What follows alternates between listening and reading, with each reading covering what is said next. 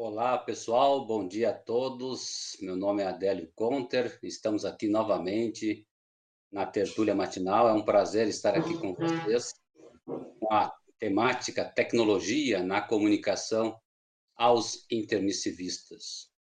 Deixa eu começar aqui a nossa apresentação. Primeiramente, para a gente começar a regular alguns conceitos nessa parte de comunicação, e de acessibilidade, é importante colocar como foi preparado estes slides. Nós temos um grupo chamado Acessibilidade Digital, coordenado pela Fabiane Catai, que está aqui conosco, e a Fabiane organizou esses nossos slides já para ser mais acessível para leitores de tela. Então, nós temos aí uma, um espaçamento adequado de caracteres, linhas, fonte, à esquerda, né? A ordenação dos objetos dos slides estão de acordo também com essa metodologia. E nós estamos ativando aqui pela primeira vez nas, ter, nas tertúlias matinais a legenda pelo PowerPoint. Então, hoje, nós podemos uh, ter esta tertúlia mais acessível para as pessoas que têm alguma dificuldade nessa, nessa parte da visual, né, para poderem acessar as tertúlias matinais. Bem, entrando na temática, é importante trazer aqui alguns conceitos. Dentre esses conceitos, o conceito de ferramentas de comunicação. Esse aqui é um verbete do professor Valdo Vieira. O professor Valdo trabalhou, então, ferramenta de comunicação é o emprego, de algum modo, da exposição, da autopensenização, intenção ou palavra falada, escrita ou gestual por intermédio de qualquer veículo, com o objetivo de informar ideia, realidade, fato ou para fato. Muito interessante porque nós vamos trabalhar com as ferramentas em termos de tecnologia. Que tipo de ferramental tecnológico, principalmente digital, que está envolvendo mais a escrita ou a exposição de vídeos, para facilitarmos essa comunicação da conscienciologia ao planeta. Nós pegarmos lá no Léxico de Ortopensatas também, na página 463, na segunda edição, três volumes, o professor Valdo traz lá que na condição, uma pensata, né, as suas pensatas, muito interessante na parte da comunicação, que a pensata é uma exposição escrita de uma ideia de forma compactada. Né? Então, na condição de consciência lusta, você pode estar num curral, mas a sua visão há de estar fixada na amplivisão do cosmos. Então é importante a gente entender que nós, mesmo estando localmente, é importante essa visão cósmica do contexto da comunicação. Na ordem prática, o que importa para a convivialidade, a vivência do trinômio, é a vivência desse trinômio da tridotalidade, que a gente chama, né? Ou tridatociologia, que é a ciência que trabalha com isso, comunicabilidade, intelectualidade e parapsiquismo. Então, a comunicação por si só, ela ajuda, mas não resolve. Né? Então, é interessante comunicabilidade, intelectualidade e parapsiquismo para poder ter essa visão de conjunto. Então, a intelectualidade e o parapsiquismo apoiam nessa visão de conjunto e a comunicabilidade na sua expressão intra e extrafisicamente. O fator mais importante funcional da comunicação é a escolha do momento evolutivo adequado. Então é importante saber o momentum, né? o modus operandi, mas também o momentum de uma comunicação adequada. Então não adianta você querer fazer um, um, uma comunicação super, hiper, hiper, ultra, e não haver um momento, não, não haver as pessoas adequadas, adequadas ali, né? A evolução consciencial se faz pela comunicabilidade, isso é muito interessante, a gente não dá esse valor todo para a comunicabilidade no nosso dia a dia e a evolução consciencial, realmente também concordo plenamente com essa pensata, se faz pela comunicabilidade. O próprio Chacrinha já comentava, né, que quem não se comunica se trumbica ou se estrumbica, né? Então, realmente é importante a questão da comunicação como um todo. E a comunicação é básica no cosmos. Na Dimenim, dimensão intrafísica, a comunicação mais relevante é a escrita. E nós trazemos mais para esse debate da escrita, da digital, mas nós temos aí a audiofônica, a visual, etc., também que a gente verifica que nessa nova visão, né, nessa economia social, nessa economia das mídias sociais, tem muito impacto hoje o vídeo também, né? A comunicação escrita é maior jogo de palavras produtivo. Então, realmente, essa maneira de jogar com as palavras é uma questão até das próprias pensatas, né? As pensatas permitem que esse jogo de palavras enriqueçam uma ideia. A comunicação mais evoluída é da consciência que sabe expor quando é preciso, com poucas e também com muitas palavras. A gente vê que assim como você tem um léxico de ortopensatas com poucas palavras sintetizando uma ideia, você tem os tratados, que com muitas palavras detalham e aprofundam aquelas ideias também. A melhor técnica de comunicação interconsciencial é a exposição do enriquecimento analógico, fazendo analogias, né? com uma série de ideias afins consecutivas do conteúdo da cognição.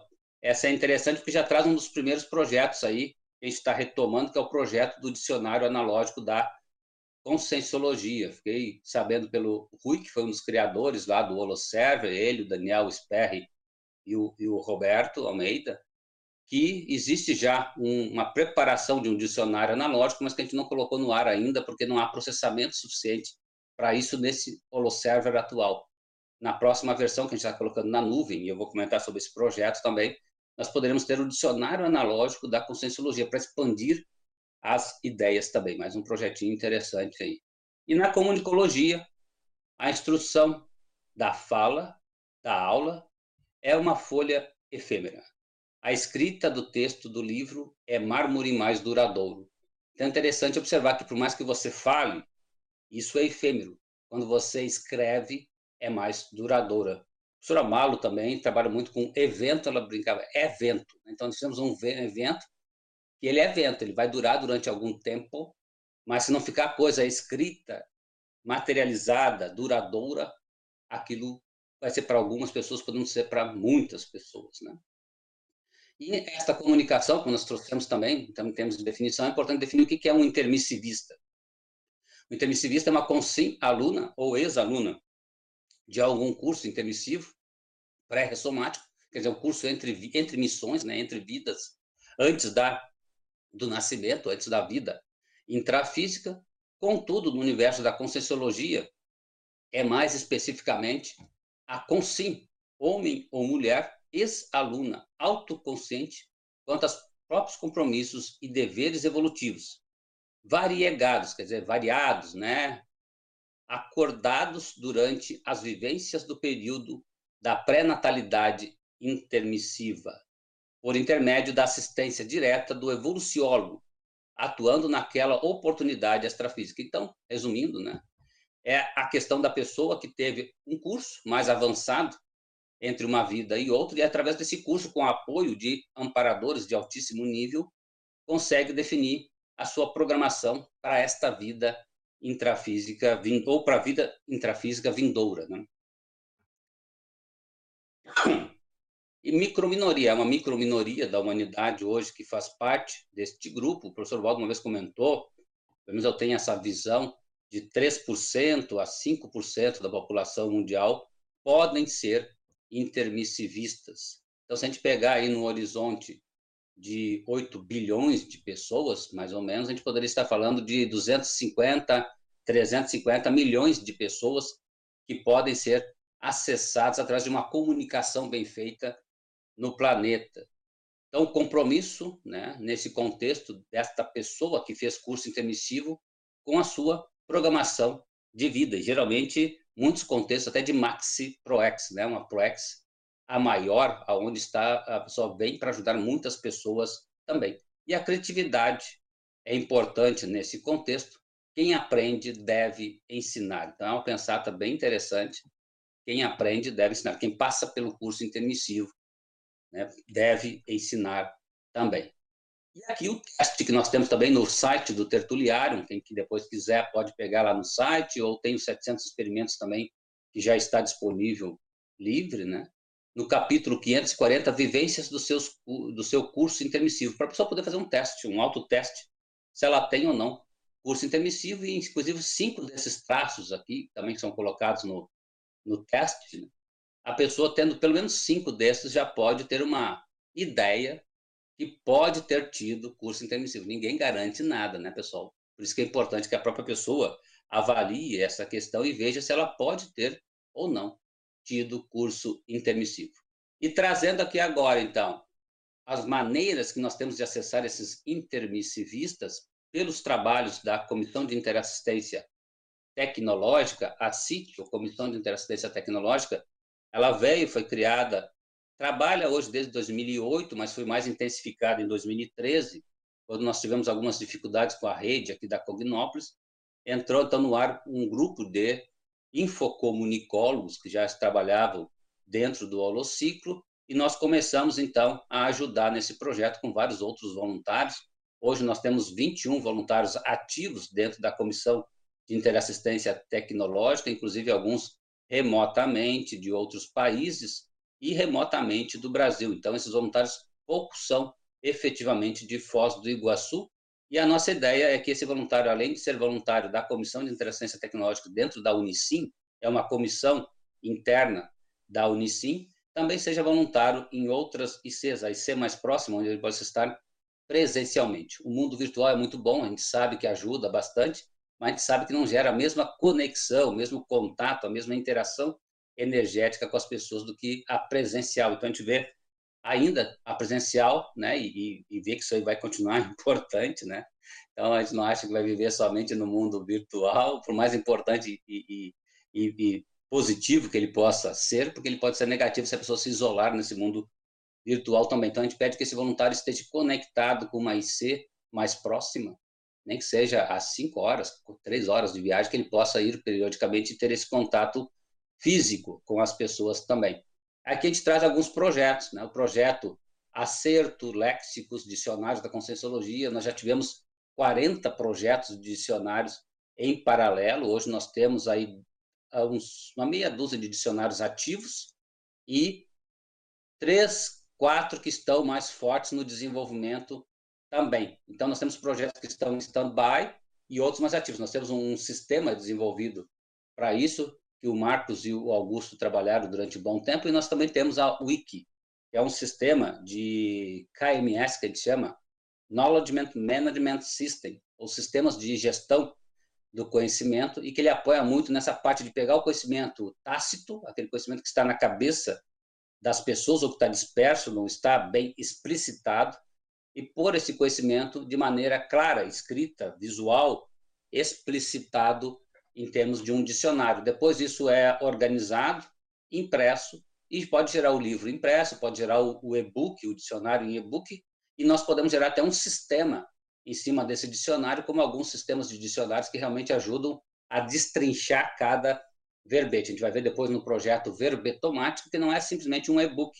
A Verbetomática é um sistema em que a enciclopédia é trabalhada. Então, nós podemos ter sistemas que trabalhem com enciclopédias ou com todas que nós gerarmos, ou com todos os dicionários. Então, isso é uma coisa que tecnologicamente é ad infinito. Nós temos uma possibilidade muito grande tecnologicamente de trabalhar com isso. Eu até brinco muitas vezes quando as pessoas me perguntam: isso é possível? Olha, tendo tempo e dinheiro, a gente consegue fazer. Né?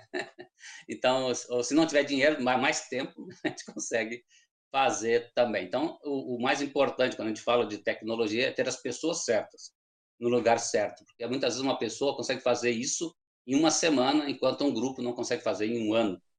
Então, em TI, é muito importante o cara ser especialista mesmo e, e ter uma certa dedicação, vontade, gana de fazer aquilo acontecer, porque nós já fizemos isso aí com vários projetos.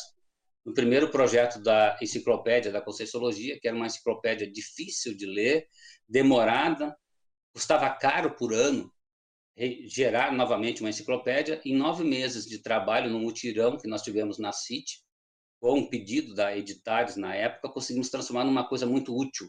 Um CD que a pessoa podia instalar e rapidamente ela conseguia acessar a tertúlia offline mesmo, ou online, para poder, o verbete da tertúlia, podendo acessá-lo instantaneamente. Então, depende muito da, da capacidade de equipe, do grupo, da sinergia, e da capacidade, soma das capacidades individuais também.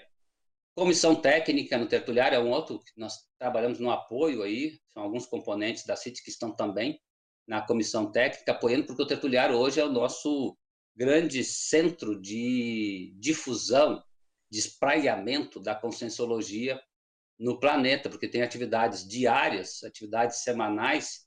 Nós estamos agora até com uma equipe específica só para a questão dos podcasts. A Fran sabe aí o quanto é importante, né, Fran? O podcast dentro do contexto também das pessoas poderem acessar melhor e a colocação adequada, por exemplo, o grupo lá trabalha muito nessa conexão com o YouTube, com as ferramentas que nós temos hoje à mão para difundir as ideias e as coisas, o conteúdo rico que é criado na Conscienciologia. Nós temos muito conteúdo e, e esse conteúdo rico pode ser exposto de várias maneiras, a gente vai ver algumas delas aí nesses projetos. Bem, pessoal, só vou interromper rapidamente aqui para dizer que está aberto para perguntas desde o começo, não esqueci de falar. Isa, pode falar aí. Professora Adélio, bom dia, bom dia a todos aqui da sala, bom dia aos teletertulianos, parabéns pela pesquisa, é um tema que interessa não só as instituições conscienciocêntricas, mas todas as consciências que já se despertaram para a importância da expansão da ciência conscienciologia nesse planeta. E a primeira pergunta aqui do nosso amigo de Minas Gerais, de Montes Claros, ele coloca o seguinte, ele pede para você ampliar um pouco sobre a atenção ao comunicar, nesse momento de mídia digital, com muitas fake news repassadas, poluindo o holopensene coletivo nas redes. Então, esse desafio de expandir com ideias de ponta num holopensene bem conturbado. É, isso acontece realmente. Nós temos a ferramenta por si só não resolve. Nós temos, além do uso de ferramental, uma questão cultural.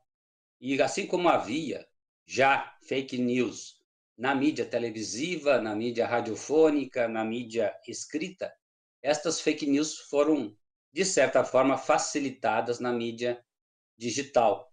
Hoje nós temos que cuidar muito, tem muito conteúdo até da própria conscienciologia que é replicado por pessoas que às vezes não têm um grande conhecimento daquilo e botam de repente uma propaganda no meio não adequada ou que produzem material recortando parte do nosso conteúdo gerado. Claro que esse conteúdo é aberto, um pode usar realmente, mas trabalhar com isso para fins próprios é que pode ser o problema. Então, tem muita gente que acaba pegando esse conteúdo que está disperso, que, que está sendo divulgado e configurando para as suas necessidades. Então, isso tem que estar atento para verificar se é uma coisa, vamos dizer assim, o pessoal até brinca, né? Raiz ou se é conteúdo Nutella. Então, o conteúdo raiz é quando ele está bem trabalhado, é um conteúdo com as suas fontes bem definidas e sem a intencionalidade de atrair as pessoas para objetivos pessoais. E o conteúdo uh, principal, a gente vê que muitas vezes ele está mais claro dentro das próprias instituições conscienciocêntricas. Então, esse conteúdo dentro das ICs, ele tem um certo selo de qualidade pela funcionalidade dessas instituições conscienciocêntricas e pelas diretrizes cosmoéticas também, hoje trabalhada por essas instituições conscienciocêntricas. E existem as fake news de todo tipo, desde as mais sutis às mais crassas também. Nós temos até um estudo em cima disso, que às vezes você cria um grupo da conscienciologia ou não, e o primeiro acontecimento maior é as pessoas começarem a distribuir um monte de fake news. A gente vê pela, pelos grupos de família, né? Sempre tem aquelas, você não sabia que isso aí é perigoso? Daí a gente vai olhar, é uma fake news, é uma, é uma notícia não verdadeira. Tem até hoje a deepfake, que é quando você pode até alterar um vídeo, né? Então a pessoa bota o rosto da pessoa, a movimentação de outro e a fala da pessoa também com a tonalidade da sua voz, né? Hoje tem muito disso do Bolsonaro, aí, do nosso presidente, tem muita coisa nesse sentido, mas pode ter de qualquer um, né? Nós temos muitos vídeos com deepfake. É bom e importante saber selecionar. A gente vai falar uma coisa importante, que é a curadoria. A curadoria é uma maneira de você também trabalhar para o direcionamento adequado. E no projeto plataforma a gente vai apresentar aqui agora, daqui um pouco, essa maneira de você ajudar a pessoa a achar o conteúdo correto e mais confiável também. Certo? Só vou dar continuidade aqui, explicar esses projetos rapidamente para vocês, a gente já retoma aí com as perguntas, então. Né? O projeto de desenvolvimento e alocação de sites, hoje nós temos uma, um grupo de INCES, que tem alguns sites dentro do, da Comissão de Interassistência Tecnológica, que a gente oferece, então, para essas ICs? Um atendimento é, proativo, né, com sites em local seguro e também uma comunicação mais direta com esse nosso povo, porque a gente viu que muitas vezes a IC estava lá pagando um valor até mesmo menor num provedor de internet, mas com um serviço muito ruim. E resolvemos criar esse serviço para dar uma alternativa para as ICs poderem estar de uma maneira mais segura em um ambiente também com um acesso mais direto, uma linguagem mais comum entre a gente, né? Software para as ICs, nós utilizamos aqui muito o TechSoup, a gente vai explicar. Esse AdGrants, por exemplo, é uma das ferramentas internas da Google para instituições sem fins lucrativos, com a questão do marketing digital. Então, nós podemos usar até 10 mil dólares por mês de divulgação de eventos não lucrativos com essa ferramenta, somente com essa adesão ao TechSoup, além de N outras questões que a gente vai comentar aqui, né? A enciclopédia da Conscienciologia, como já comentei, o projeto é muito interessante. Periodicamente nós atualizamos este material está dentro lá dos amigos da enciclopédia. Então, quem for amigo da enciclopédia hoje, até mesmo para gerar mais amigos, nós temos fomentado colocar muitos serviços dentro do ambiente do HoloServer, onde é acessado exclusivamente por amigos da enciclopédia. Por que isso, pessoal? Porque hoje nós temos custos com Holociclo, Holoteca e Tertuliário e o projeto Amigos é o que sustenta essas questões todas e foi e está sendo cada vez mais importante até mesmo agora na época da crise, onde os eventos presenciais estão mais escassos. Então, muitos desses recursos são colocados no programa Amigos. Nuvem da Azure, Azure ou Azure, é a rede da Microsoft. Então, nós temos acesso lá a 3.500 dólares por ano, de 5 mil dólares, mas 3.500 efetivamente para nossos uso direto, e nós estamos migrando, então, o HoloServer, que é uh, uma das aplicações lá dentro do Holociclo e do, da Holoteca, para esse ambiente na nuvem, porque é um ambiente mais rápido, onde a gente consegue botar mais processamento, e hoje está numa máquina que está lá no CE, que até te brinca que essa máquina, quando a gente desligar ela, nós vamos colocar ela numa, numa redoma, num, num vidro, né? E vamos colocar lá no, na holoteca, holoserver. Essa máquina sustentou né, os serviços tais, tais, tais, de 1900 e cacimbinha até 2000, não, não 2000 e pouco, até 2000 e tanto, vamos dizer assim.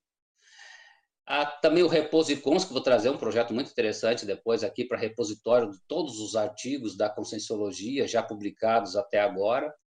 Migração da everbetomática, que é um, um também levarmos essa a, a interface melhorada da everbetomática desenvolvimento e suporte à verbetomática, que é offline. Então, a verbetomática, você chega lá no site dos amigos, baixa, a gente vai ver depois essa, essa aplicação, e você pode trabalhar com verbete como se fosse um sistema, ele destrinchado, ele trabalha até a sílaba. Então, você pega o verbete inteiro em PDF, faz uma coisa que a gente chama de parser, né, que é destrincha isto até na sílaba e pode colocar sílaba, parágrafo, frase, parágrafo, sessão, verbete, enfim, você consegue trabalhar como se fosse um sistema e não só um e-book. O que mais? Nós temos aqui os colégios invisíveis, então nós estamos agora num projeto que pretende apoiar o grupo dos colégios invisíveis para atualizarmos a plataforma Moodle lá também.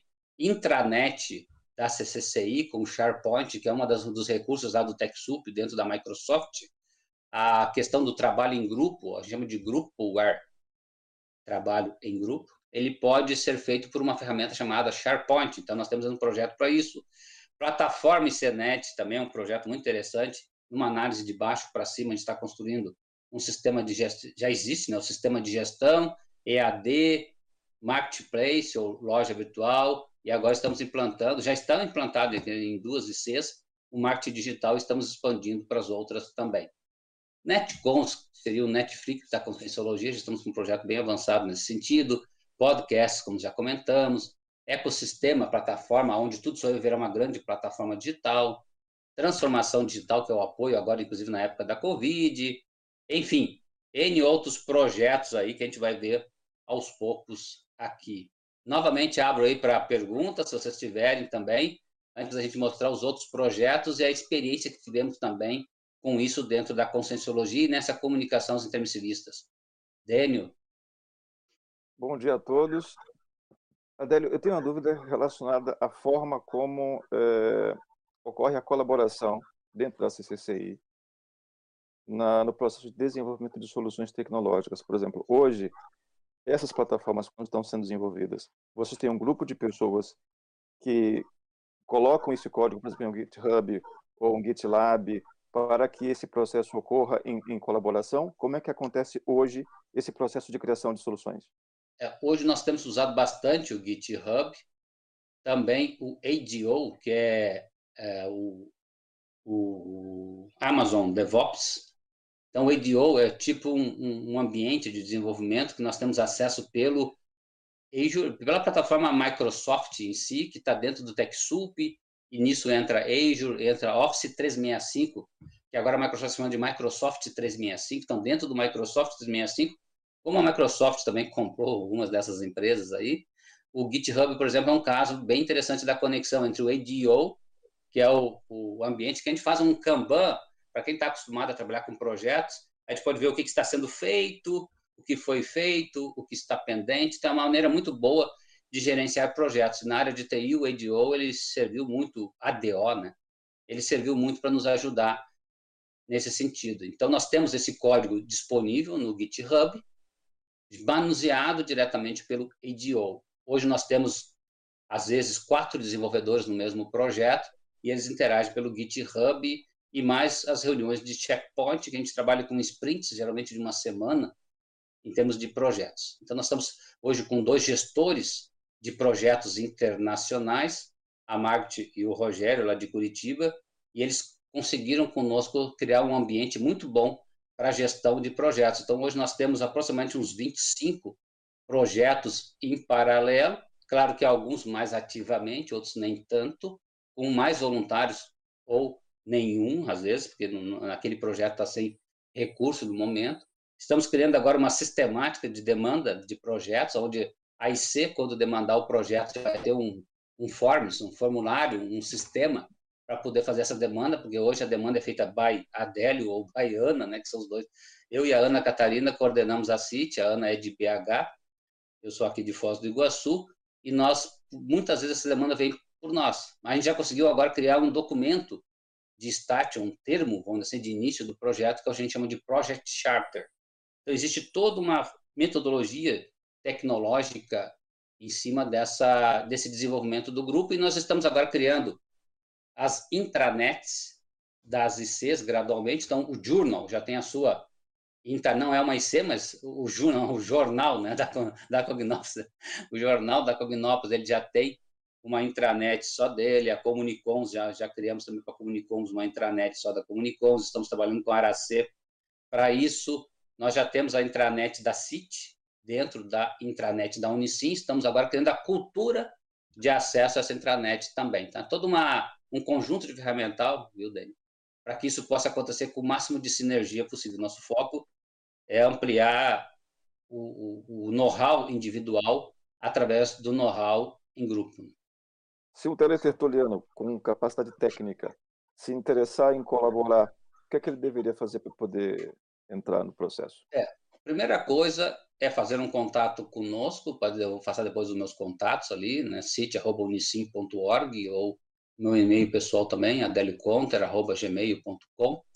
E, nós, e esse voluntário, essa pessoa, no começo ela tem que fazer um curso para poder ser voluntário da conscienciologia. Então, existem vários cursos, inclusive agora o Fundamentos, que está remotamente, então facilita muito a vida das pessoas que até que não estão com acesso direto a uma instituição próxima, conscienciocêntrica.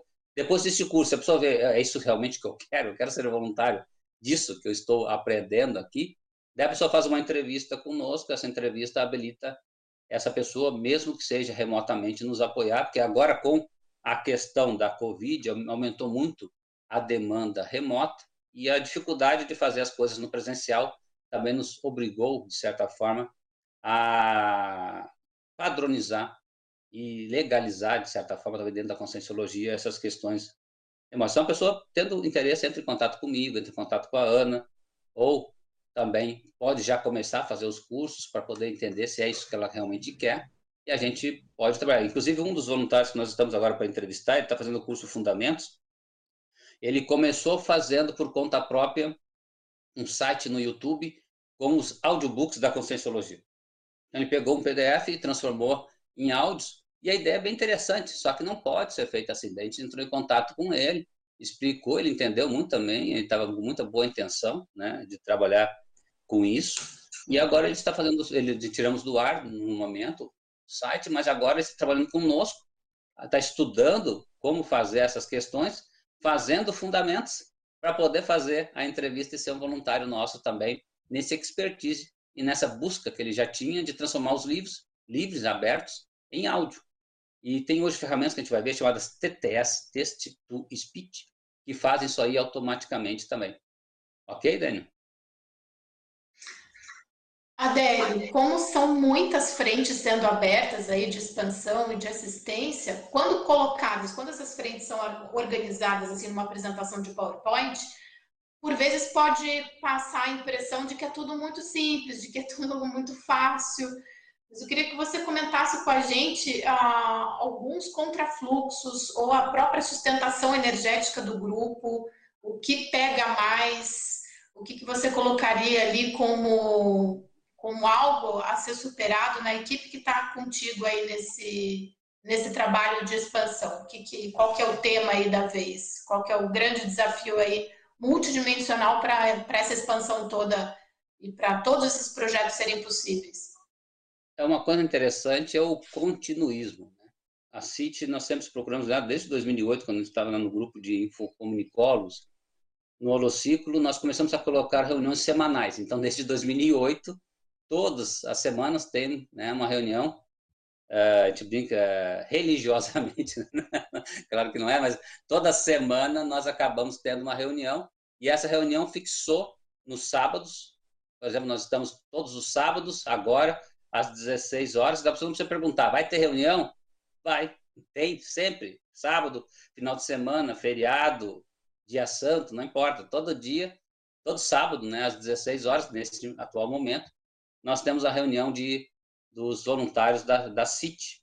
E com isso nós conseguimos manter, então, o continuismo. Então, mesmo que você, na época, tinha momentos em que eu estava até o pescoço, né? ou a Ana também, e a gente, mesmo que fosse para poder discutir um projeto, qualquer tipo de debate, a gente deixava a reunião. Então, não tinha aquela dúvida, vai ter ou não vai ter reunião. Então, é certo, reserva teu sábado de tarde, que pelo menos uma horinha ali a gente pode dar uma conversada o voluntário às vezes fala, mas eu não tenho tempo. Você tem uma hora por semana?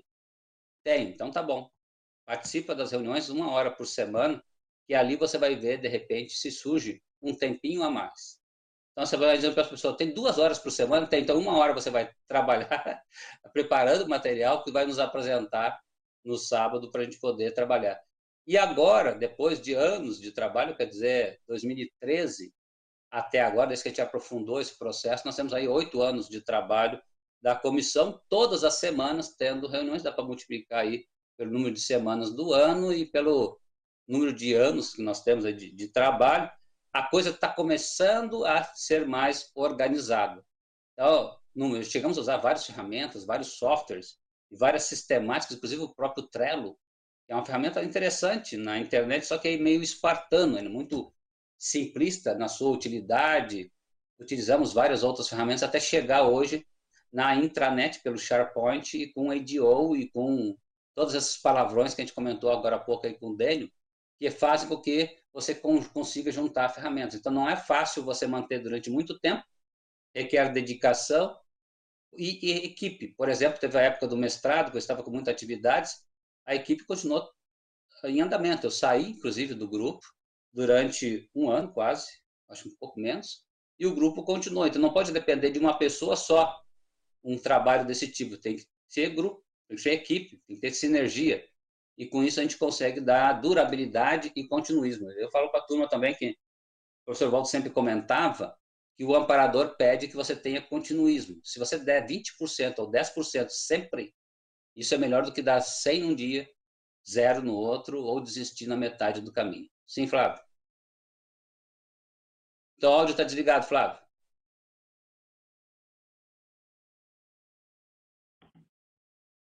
Olá. É, então, completando né, essa, é, essa abordagem do Adélio, o que eu vejo é a importância né, que vem, vem sendo desenvolvida aí pela, pelo, pelo CIT, é, pela CIT, né, em relação a desenvolver projetos que trabalham com a, a, os assuntos da Conscienciologia de uma maneira mais integrada, vamos dizer assim. Isso aí ajuda muito, porque você gera ferramentas que o intermissivista, ao acessar algum site, ele consegue ter essas informações de uma maneira mais clara e vendo a Conscienciologia como um todo. E esse crescimento né, que a gente observa de novos colaboradores é com a implementação das ferramentas. Então, quando você passa a colocar essas ferramentas em possibilidade de uso, ah, novos é, é, voluntários né, começam a, a, querer participar mais. Então, eu vejo a importância dessa divulgação, dessa comunicação né, a todos esses projetos. E só complementando isso que o Flávio comentou também, e às vezes é o contato do contato do contato que fala para a pessoa que existe uma coisa chamada Comissão de Interassistência Tecnológica, né, Fabiane? E a, pessoa chega aí, e hoje o projeto, por exemplo, de acessibilidade que a Fabiane lidera, já tem quase 20 pessoas só nesse projeto, acessibilidade, de diversas ICs. E quanto tempo faz que nós começamos ele, Fabiane, mais ou menos? A gente iniciou em julho de 2020. Pois é, vocês veem aí pela demanda que tem em termos de acessibilidade e o nível de amparo que a gente percebe nesse projeto é enorme. A gente, quando começa a trabalhar em cima, a gente vê a quantidade de energia, e aqui agora está batendo também, né? A energia desse, desse projeto importante e você acessou a partir de uma tertúlia matinal também, né, Fabiane, que viu que existia essa questão, né? Isso, eu ia falar isso agora. Então, se foi uma tertúlia que você fez, e aí, intermédio também de outros voluntários, eu acessei a CIT. Então, eu não conhecia. Não era o que eu... E eu estou na Conselho desde 2013, né? Uhum. Então, é bem bacana esse canal aqui para fazer essa divulgação. Bem sério. Legal. É. Eu, eu acho que completando também a, vamos dizer assim, como a, esse trabalho às vezes ele, ele com esse crescimento ele vai despersonalizando, que isso era uma preocupação que nós tínhamos é, anteriormente, né? Que às vezes ficava preso a um voluntário, dois, três, e se aquele voluntário tivesse, como o Adélio trouxe, uma situação pessoal de estar sobrecarregado com alguma atividade, aquele projeto perdia força. E aí a, a porta para o assédio ela fica muito mais fácil né, para abortar aquela, a, aquele tipo de, de atividade. Então, a gente vê que isso também tem, tem profissionalizado, vamos dizer assim, as comissões. Né? Então, a, a participação da Unicim tem ajudado bastante a, a ingressar a, as ICs nos projetos. Né? Então, eu trago aí o exemplo do, do projeto das plataformas, né? que é, conseguimos juntar aí três quatro grandes plataformas, né, que é o ICNET, que é a, o nosso ERP, que seria a maior plataforma de conexão, junto com a parte comercial, que seria a Mega Store, que é a venda dos produtos. Aí você é onde você vai assistir esses produtos, que é a, a plataforma EAD, né, dos cursos. E, por último, agora entrando o marketing digital. Então, para fazer esse sistema funcionar, essas plataformas funcionarem, foi criada uma comissão. Então, existe hoje uma comissão em que ela, a cada vez mais ela vem sendo agregada né, por, por especialistas, e existe o conselho gestor do ICENET, onde esse conselho gestor ele é formado por todas as ICs. Então, a, quando a gente conseguiu montar essa estrutura, e, e isso acho que fortaleceu demais, é, não há uma separação, né? porque às vezes aí você olha o, essa parte de informática como um prestador de serviço. E aí, quando você inclui ela dentro da, da produção, fala: não, você não é aqui um, um, um, simplesmente você vai opinar ou vai dizer se gosta ou não gosta. Você faz parte desse processo. Você tem a sua participação e a sua construção. E isso é, gera um, vamos dizer, uma forma de, de, estruturação muito mais é, perene. Né? Então, a gente vê que a, esse envolvimento das instituições perante os projetos, ou seja, fazendo com que não seja mais o voluntário em si, mas sim a IC, né, fazendo parte, contribuindo, dá essa sustentabilidade para que a gente consiga é, fazer com que os projetos realmente sejam implantados e eles sejam é, né, o resultado que a gente é, espera que, ele, que eles alcancem. É, você gera uma equipe muito mais coesa e o senso de pertença da IC é maior. Então, como nós temos voluntários de várias ICs nesse, nessa comissão ICNet, hoje, basicamente, a gente pergunta quem é que coordena a comissão? Todos. Né? Nós temos ali é, uma, uma coordenação entre várias pessoas, alguns mais no administrativo, como eu e o Márcio, por exemplo, o Flávio, super especialista, desenvolvedor de mega stores, né? Ele descobriu esse talento dele trabalhando conosco. Por necessidade, né? É, por necessidade e através da experiência com o ICGE também, né? Então, é importante essa questão, porque muitas vezes a pessoa ela vai ali, não é o, o métier dela, mas ela acaba se desenvolvendo e gerando um trabalho excelente. No futuro, todo mundo vai ser programador, né? Por quê? Porque as ferramentas estão cada vez mais fáceis de serem utilizadas. Hoje a gente tem ferramentas que a gente chama de no code, sem código, ou low code, né, com pouco código, também onde instintivamente a pessoa vai mexendo. É, clique, é que nem o pessoal comentou ali, não, não vi dos três pontinhos, eu não sabia uma, uma característica do Meet aqui agora, e que eu aprendi um ano e meio usando o Meet, dando aula, né? Aprendi aqui durante a apresentação de hoje. Então, tem coisa que é fustricar, é mexer. Agorizada agora, essa geração que está aí, a geração V, que o pessoal fala, né? geração virtual, que já nasceu com internet, já está acostumada. É clicar para ver se vai, se não vai, né? E quanto melhor a interface, quanto mais acessível essa interface, melhor. Então, reforçando essa questão que o Flávio trouxe da sinergia e da perenidade nos projetos, ela é muito importante. E é assim que a CIT se manteve.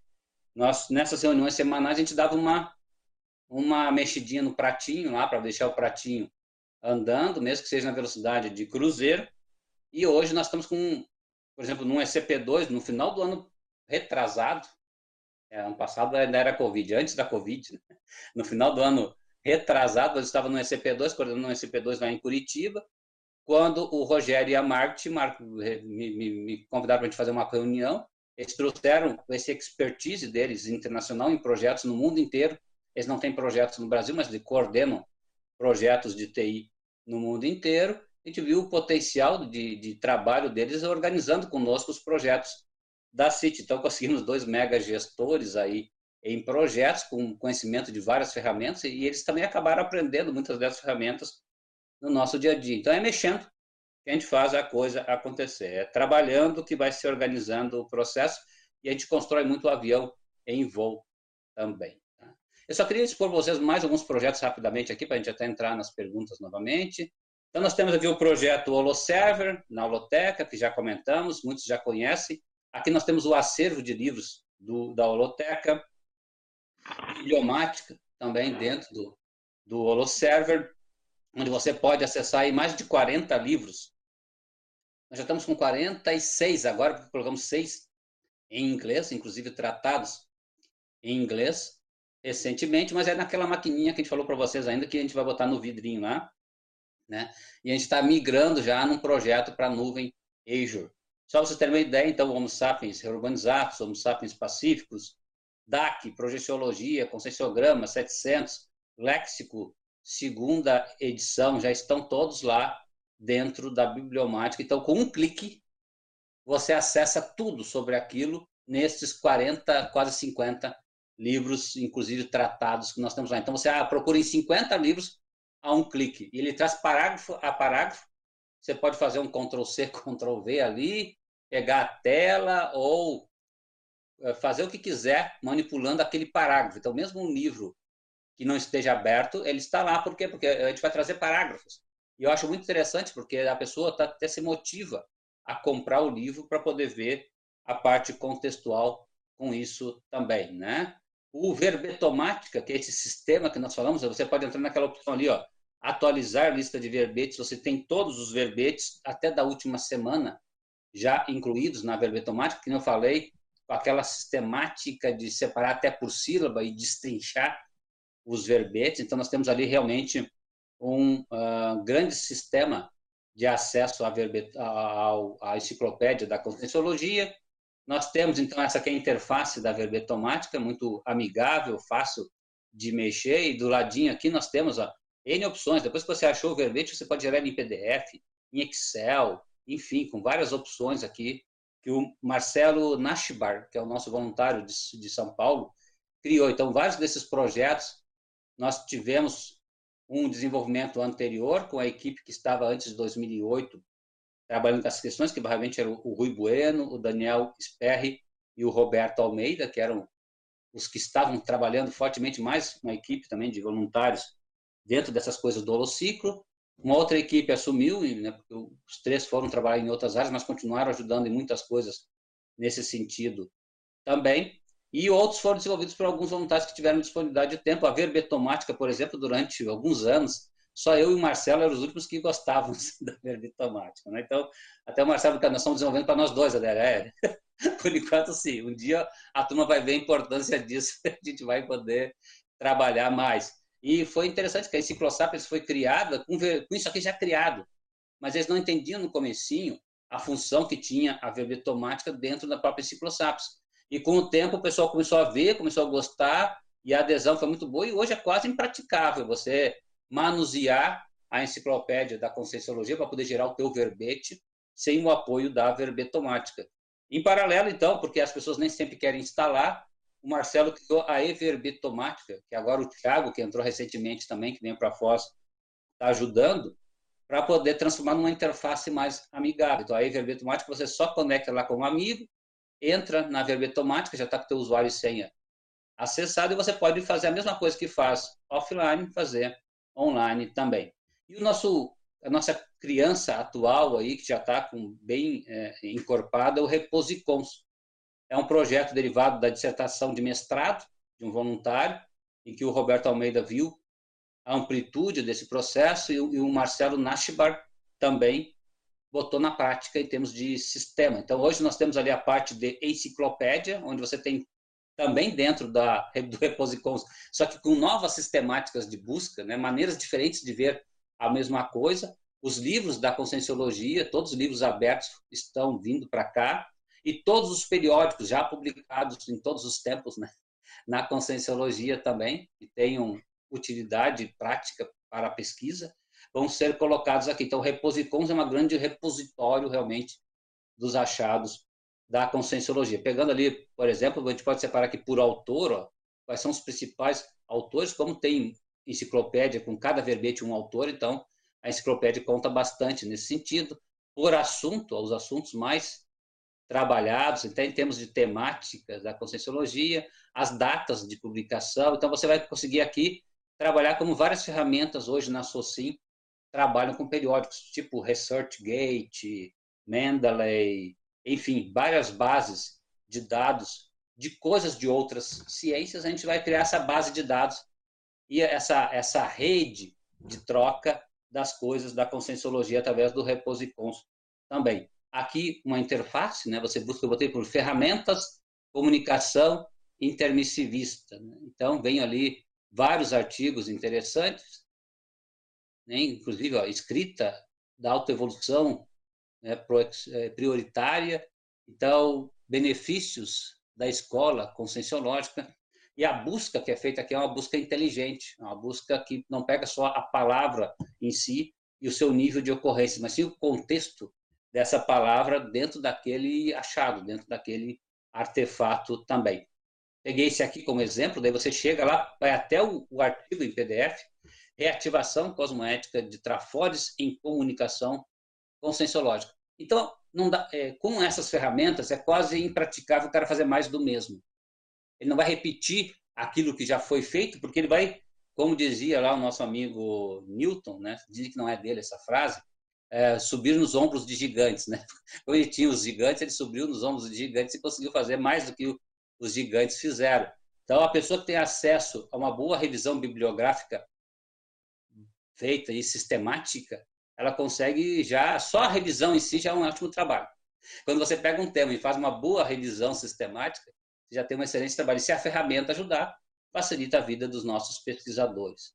Aqui uma outra interface, eu botei ferramentas, comunicação, deu, outras, deu outros achados, inclusive aqui, ó, ferramentas ferramenta de comunicação, que foi um verbete que eu usei aqui já, né, no início desse trabalho. Nós temos o projeto que eu já falei para vocês, do Azure, da Microsoft, o Ed Grants e a rede Amazon Web, né, também. E nós temos aí valores que estão podendo ser trabalhados. Então, nós conseguimos aqui no Grants ter 10 mil dólares até 30 mil dólares por mês em anúncios. Então, tem que saber usar. Por isso que essa, esse trabalho de marketing digital vai nos ajudar muito nessa difusão, porque com 10 mil dólares por mês dentro de um AdWords, onde você procura por palavras-chave, eu duvido que alguém não nos ache. Todo mês, várias ICs, né? tendo esse recurso. O problema é que a gente tem o recurso, hoje não sabe usar ainda. Então, já faz anos que nós temos esse recurso de 10 mil dólares por mês e estamos agora aprendendo a usar, até mesmo para não entupir também de anúncio, porque a pessoa que usa mal, ela perde o uso, porque a Google ela vê muito se você soube ou não utilizar a ferramenta para dar continuismo nesse uso, porque a pessoa pode usar para o bem ou para o mal, ou usar mal, mesmo que seja para o bem, uma ferramenta. Nesse sentido, ela pune até tirando essa possibilidade. Na Azure, que eu falei, 5 mil dólares, efetivamente 3.500 por mês, que a gente, por ano, né, que a gente pode utilizar, e a gente hoje está, estamos levando todos os nossos sistemas para as nuvens de algumas ICs que já estão com isso implantado, acesso à nuvem da, da Amazon, também tem, temos direito a 2.500 dólares se pagarmos 600 reais para isso. Né. Aqui, o projeto da, que a Fabiane hoje coordena, acessibilidade digital interassistencial, então motivado aí na interassistência ou na intencionalidade cosmoética, ao perceber e identificar as limitações das consciências, sejam físicas, intelectuais, sensoriais ou psicológicas. Então, a ideia desse projeto é diminuir ou eliminar possíveis barreiras para essas pessoas. Então, criar a cultura da acessibilidade dentro das instituições conscienciocêntricas e aplicar na prática ou na teática universalista esses conhecimentos. Hoje nós já estamos bem avançados nesse projeto, com, já pegamos um livro, por exemplo, transformamos o PDF desse livro, o que é a Conscienciologia, num PDF mais legível para os leitores de tela, e já estamos em paralelo, né, até comentei com vocês, transformando esses PDFs já legíveis em tela em audiobooks de maneira automatizada ou com narradores profissionais. Hoje, para poder narrar um livro com dois mil reais, três mil reais, você pega um narrador profissional, aquele cara com a voz lá, né? Ó, aquela moça com uma voz excelente, uma dicção bem melhor do que a minha, assim, por exemplo, ela pode gerar esse livro, ou o autor. Então, a gente até pede que o autor mesmo seja o próprio narrador do seu livro. Economizamos com isso, temos ali a energia do autor, o que, ele precisa? Condições para que esse autor possa praticar essa sua interassistência também.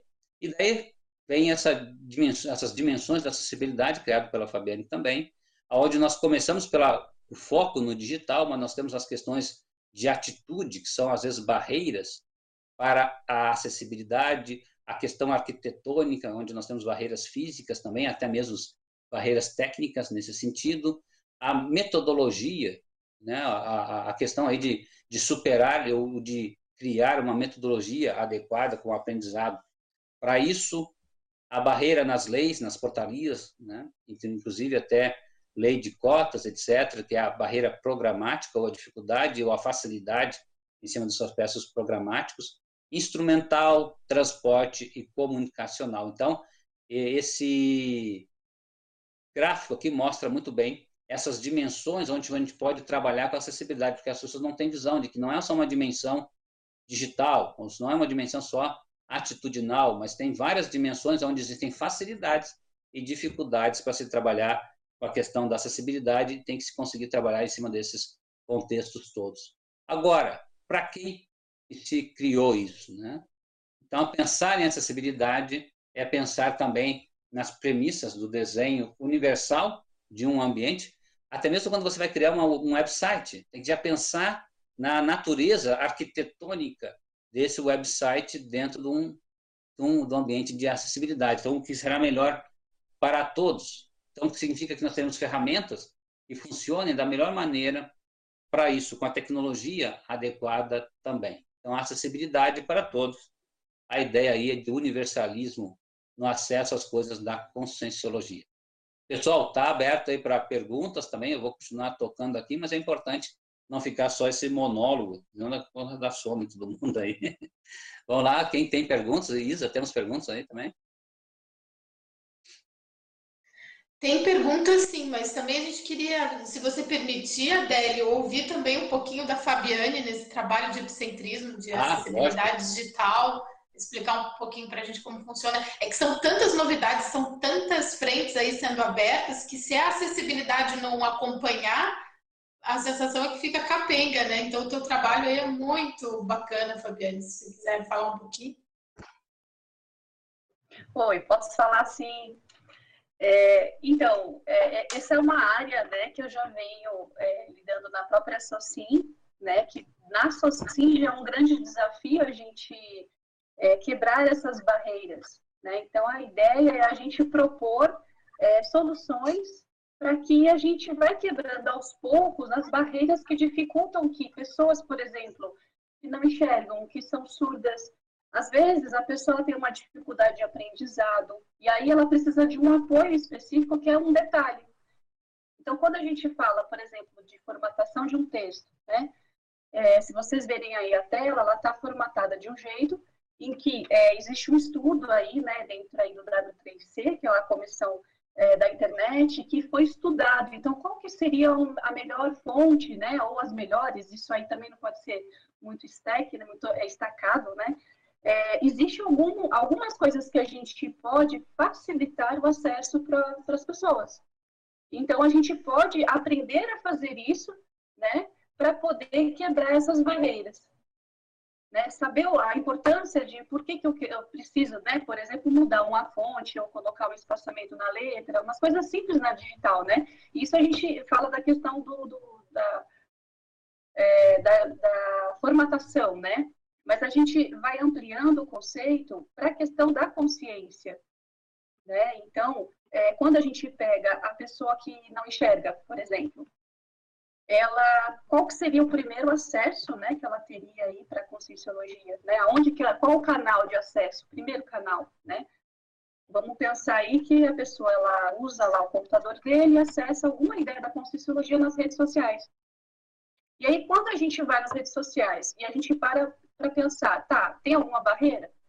Se tiver alguma barreira, a gente enxergar essa barreira e a gente é, eliminar, né, ou diminuir essa barreira, a gente já possibilita que essa consciência acesse as ideias.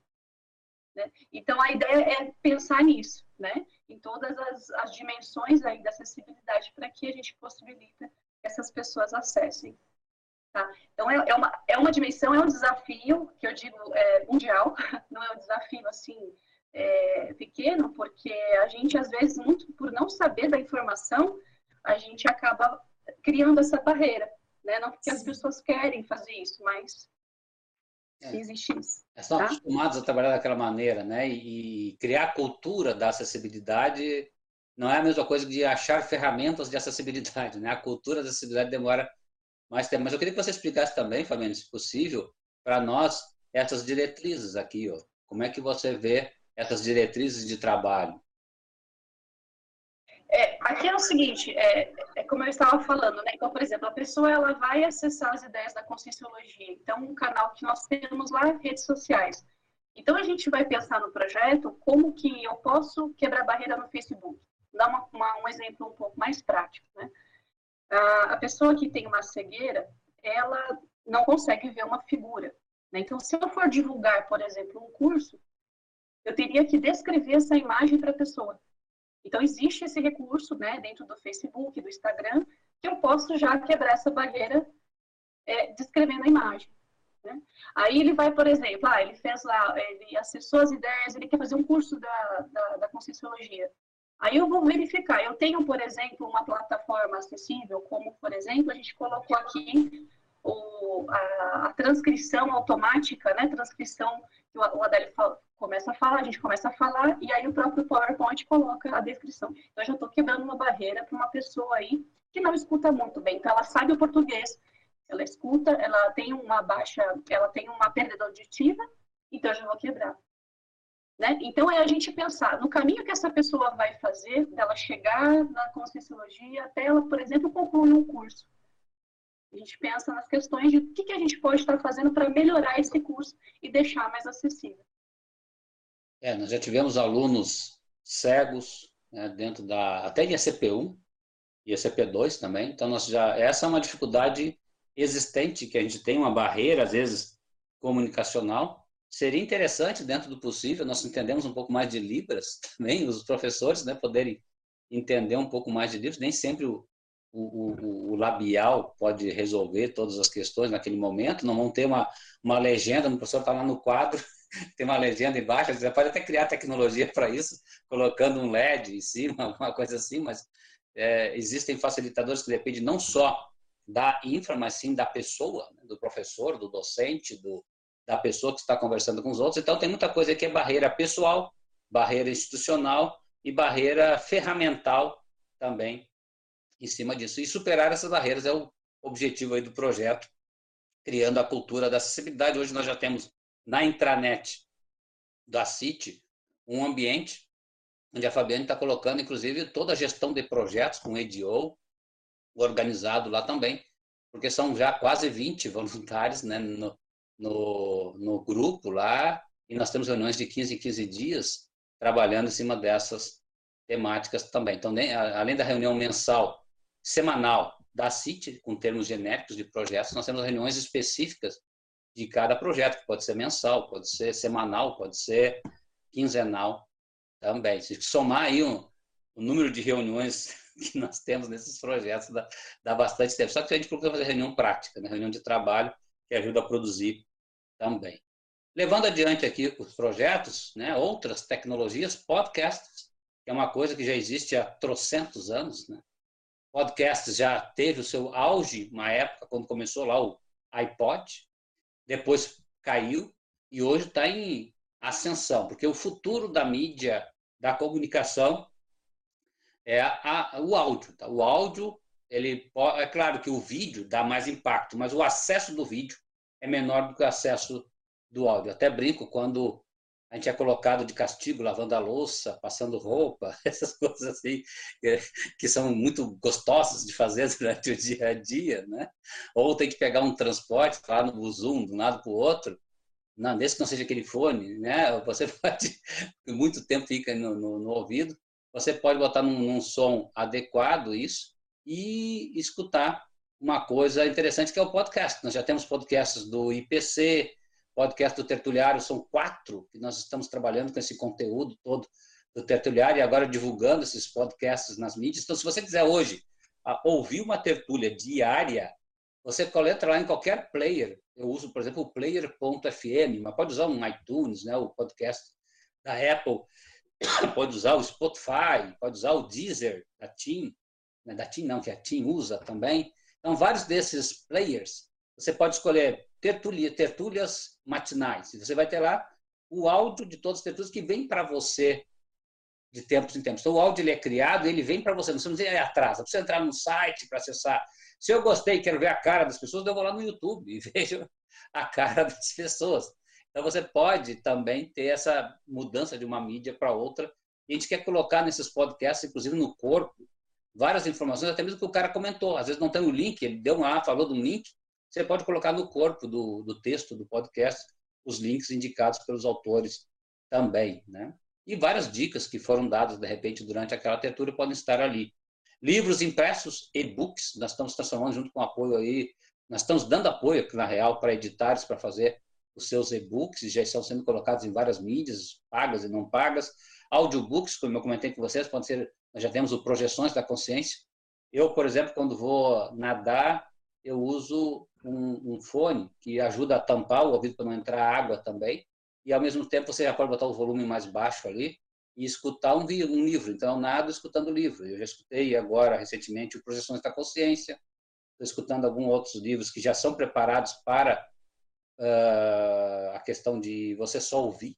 Então, eu pego o livro que eu estou ouvindo agora, ouvindo agora na natação é o Ansiedade, do Augusto Cury, onde ele traz várias dicas com relação a como trabalhar com a ansiedade, que eu sou um cara bastante ansioso também. Né? Então, a gente procura aproveitar o tempo que tem para usar essas tecnologias. E podcast é excelente. Eu tenho o um podcast do professor Pasquale, que é um, um uma... O professor Pasquale trabalha com isso na área de português, né? Há muito tempo, então ele sempre tem uma dica. Como é que usa os porquês, né? o haver, no sentido de existir, é impessoal, e assim vai. Você aprende muitas coisas ali. Uma dica por dia de, de cinco minutos que ajuda muito, de repente, na didática em sala de aula também, ou no dia a dia profissional ou pessoal. Assinaturas de vários sites, nós temos a, a maior mídia de áudio da América Latina é brasileira, é chamada U-Book, né, ou U-Book. Né? O U-Book custa R$ 29,90 por mês. Só que acontece, no, no, Black Friday, eu sempre aproveito o Black Friday e compro por 100 reais por ano. Então você consegue ter mais de 10 mil livros em áudio e vídeo, como se fosse o Netflix dos audiobooks, e-books e qualquer coisa em áudio. Tá? Então, e além do e-book. Né? Então você pode pegar muitas mídias e ter o teu Netflix. Né? Já é uma diversão você pegar lá livros em áudio. Você, hoje, com áudio, pessoal, é possível entre ler e ouvir uns 4, 5 livros por mês. É um sonho de consumo, né? A gente não consegue ler um, às vezes, por mês. Então, com um, um, um, a ajuda do áudio, eu uso muito para reler, por exemplo. Projeções da Consciência eu já li umas três, quatro vezes. Mas eu, ouvindo ele, comecei a pegar detalhes que eu não tinha pego quando eu lia. Então, quando muda a maneira sensorial de recepção, se tiver um vídeo sobre projeção, um, né, um, um filme sobre projeções da consciência, eu vou ver de outra maneira também. Isso aí ajuda a gravar. Então, sei mais ou menos decorar os capítulos do, do Projeções da Consciência só ouvindo ele uma ou duas vezes, porque eu já li várias vezes. Imagina o Projeciologia, está querendo lançar o Projeciologia também em áudio. E a pessoa vai poder, por exemplo, se preparar para a docência ouvindo o Projeciologia, os 700 experimentos, esses livros que facilitam bastante a nossa vida. E, inclusive, a gente pode fazer parcerias com essas plataformas para colocar lá os nossos livros também. TTS, transcrição de texto para áudio, isso que facilita para criar e-books, por exemplo, sem a necessidade de você ter o narrador profissional, porque as vozes são vozes não sintéticas, são vozes criadas em computador, mas vozes de pessoas. Então tem a voz Raquel, a voz Luciana, a voz Ricardo, a voz em inglês do Michael, a voz em inglês da Alice. Então você pode escolher, existem vozes profissionais, uma voz, por exemplo, custa quase 90 dólares, e tem vozes gratuitas. Então, de acordo com a qualidade do, do custo da, da criação daquela voz, você tem custos maiores ou menores. STTs, que transformam vídeos em, e áudios em texto. Nós já estamos com um projeto dentro da acessibilidade. O Rodrigo está tocando, Rodrigo Guarino, que é de, do Rio, do Rio de Janeiro, estava em São Paulo e agora está no interior de Minas Gerais. Ele desenvolveu um projeto para uma startup que ele investe e faz transformação de textos em é, é, que são textos uh, de jurídico, né? Então ele ele está fazendo para nós agora uma análise também para poder ter essa transcrição, não só ele, o Marco também, o Marco é pesquisador do, do INPE, e o Marco nos ajuda também, já está com mais de 150 vídeos do YouTube transcritos. Então nós vamos poder procurar nos vídeos e áudios gerados pela Conscienciologia no tempo X e dentro do contexto daquela, daquele uso, onde o professor Valdo falou, por exemplo, em termos de ProEx. Você pode pegar não só o que ele escreveu em termos de ProEx, onde ele falou sobre ProEx também. Mecanismos, já existem hoje mecanismos com pontos táteis em braille, com pinos pisoelétricos que você pode pegar a linha inteira né, e a pessoa pode ler em braille aquele mecanismo. A gente pode usar isso aí também em alguma solução nossa da conscienciologia. Sistemas de apoio cérebro-máquina que já estão também aí trabalhados. Então, hoje o cego ele pode ver com impulsos elétricos na língua. Então você tem uma capinha que você coloca na língua e uma câmerazinha na cabeça. Então já já houve experimento que o cego conseguiu beber água, né? Com esses eh, essas eh, repercussões elétricas na língua que geram repercussões visuais no cérebro também. Né? Gente, hoje o, o Elon Musk também está com várias empresas trabalhando em cima desse contexto aí do interface cérebro-máquina.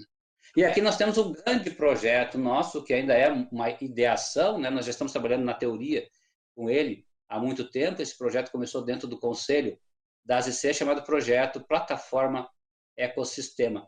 Esse projeto é uma visão top-down, quer dizer, de cima para baixo, do contextual para o detalhado, onde no futuro a ideia é nós temos uma grande plataforma. Hoje já tem vários livros aí que falam nessas questões de plataforma e a gente vê que o futuro no planeta é você ter grandes plataformas. Uber é uma plataforma de transportes e não tem um carro sequer para transportar pessoas do Uber. Né? O Airbnb, criado por estudantes universitários e estavam sem dinheiro para pagar o aluguel, e criaram o Airbnb. Depois de três anos com cartão de crédito negativo, eles conseguiram gerar uma coisa lucrativa. E o Airbnb hoje vale quase 100 bilhões de dólares. Não tem um hotel, mas é a maior rede hoteleira do planeta. Então, a nossa ideia realmente é ter essa plataforma no futuro da Conscienciologia, e nós temos os serviços ali, vários tipos de serviços. Então, os produtores serão as ICs, pré-ICs ou qualquer OC, organismo conscienciocêntrico, que possa gerar conteúdo de qualidade haverá uma curadoria nessa questão, tanto na captação de recursos também, para poder fazer o projeto funcionar. Nós podemos ter suplementos como turismo, segurança inseridos, haverá uma plataforma tecnológica e o objetivo é atingir esses 250, 350 milhões de intermissivistas do planeta. Né? Então, o propósito transformador né, massivo desse projeto, também chamado de PTM, quando a gente fala em plataforma, é tornar a conscienciologia acessível a todos. Eu trouxe esse projeto porque tem bastante conexão com essa questão de acessibilidade que nós estamos comentando aqui. Então, tornar a conscienciologia acessível, principalmente aos intermissivistas, porém também a todos no planeta, criar e disponibilizar a conscienciologia, né, através do ambiente digital facilitador e facilitar os intermissivistas que os extremistas encontrem seus grupos evolutivos também. Né? Então, nós temos aqui um marco que nós tivemos agora recentemente na conscienciologia, que foi essa questão da crise, né? E ela nos deu aí algumas oportunidades de virar a chave para o mundo virtual. Então, nós cremos que, de repente, o que aconteceu agora, durante a Covid, tem acelerado uns cinco anos ou dez anos na parte tecnológica das coisas da conscienciologia também. A gente perdeu alguns medos e teve que ir para frente no mundo digital. Até mesmo essa opção que nós estamos tendo aqui agora é uma necessidade que surge né, devido à questão de, de, dessa crise, mas que também tem a sua utilidade para depois né, desse contexto. Sim, Isa. Bom, primeiro que o pessoal está parabenizando, temos parabéns nacionais, internacionais, muita gente te dando os parabéns. E um pedido que está bem convergente da sua fala com o Flávio há pouco, é, a turma pedindo para vocês me usar a importância do ICNET para o futuro da CCCI. Acho que o Flávio pode comentar e eu venho já de na sequência. Pode ser, Flávio? Sim, sim. É, esse é um projeto que a gente vem trabalhando há uns 4, 5 anos já, né? Que é a, a forma de fazer a gestão para é, todas as ICs, né? Começamos ali com o piloto no CAEC e isso vem se desenvolvendo. Hoje nós temos, são 16 ICs, Adélio, mais ou menos? É, 15 e 16 que já estão no ERP, né? no sistema de gestão, efetivamente. Né? É. E a finalidade dele é exatamente ajudar as ICs a fazer toda uma, uma gestão da, dos cursos, das atividades que hoje elas exercem. Né? Esse seria o objetivo principal aí do, do, do ICENET, né, que a gente vem trabalhando. E é interessante complementar, né, Fábio, que, Flávio, que começou com um projeto para desenvolvimento de um ERP, um sistema de gestão, que ficou excelente, porque já havia um know-how de mais de 20 anos de trabalho, aí, principalmente do Rui Bueno, em cima do antigo ICNET, do CAECNET também, que foi uma derivação do ICNET. Então, a gente conseguiu, a gente pegou todos os projetos que nós tínhamos de desenvolvimento de RPs pequenos, médios e grandes, sentamos juntos para conversar, vimos qual que está mais na frente. Esse aqui, então, vamos investir todos juntos neste ambiente e vamos trabalhar juntos, em equipe, com sinergia, para fazer essa coisa acontecer. E ficou excelente, pessoal. O sistema está muito bom mesmo. Tem, é feito para uma IC ou pré-IC. Então, se não for IC ou pré-IC, não vai ser bom.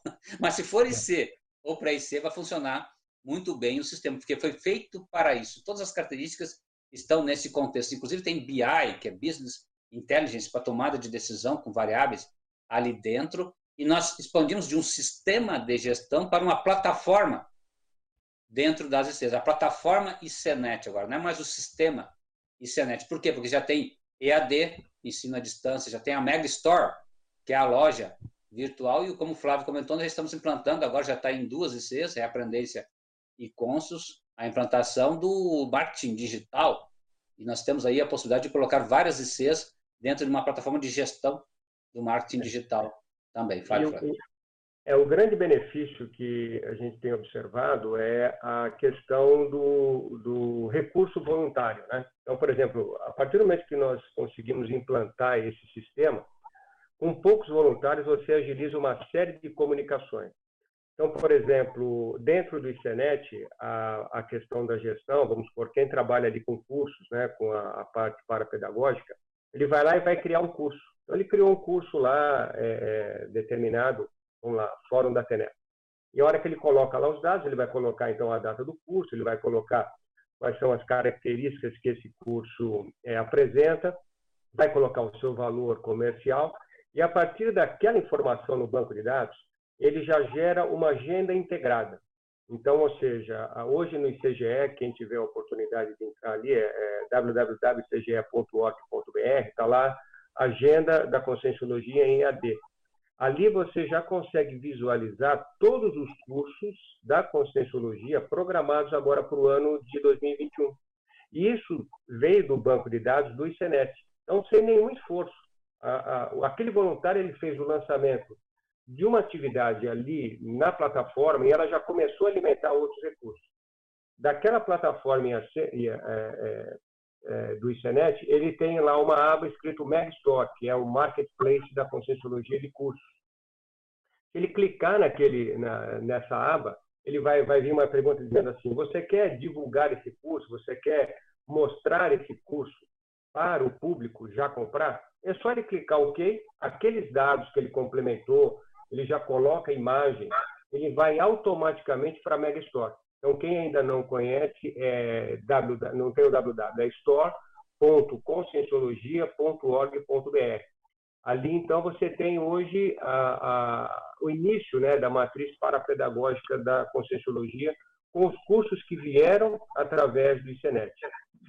E agora nós estamos complementando o, a parte do marketing digital, que é exatamente conseguir é, é, fazer com que essas informações elas sejam captadas né, de uma melhor forma, para que a gente possa ter um contato melhor com os intermissivistas. Então, o que, que ah, talvez o que o Adélio trouxe ali, que a gente vê que é bem importante na questão da CIT, é que nós temos duas grandes portas de entrada para trazer intermissivismo. Uma delas são os cursos. Então, hoje nós conseguimos aí, através de todo esse esforço do, da equipe tecnológica, é, criar uma mega store, um marketplace. Hoje a gente vê que é uma tendência das pessoas a irem para um único local. Então, o que, que nós estamos tentando através dessa ferramenta? É fazer com que a IC não fique só com a sua loja na rua, vamos dizer assim, fazendo uma analogia. Né? Então, eu tenho lá uma rua de movimento, eu tenho a minha loja. Fala assim, olha, se você tiver a sua loja dentro de um shopping center, vai vir mais gente. Você vai ter acesso a um público maior. E aí, provavelmente, pessoas que nem conheciam a sua loja vão conhecer. Essa é a finalidade do marketplace.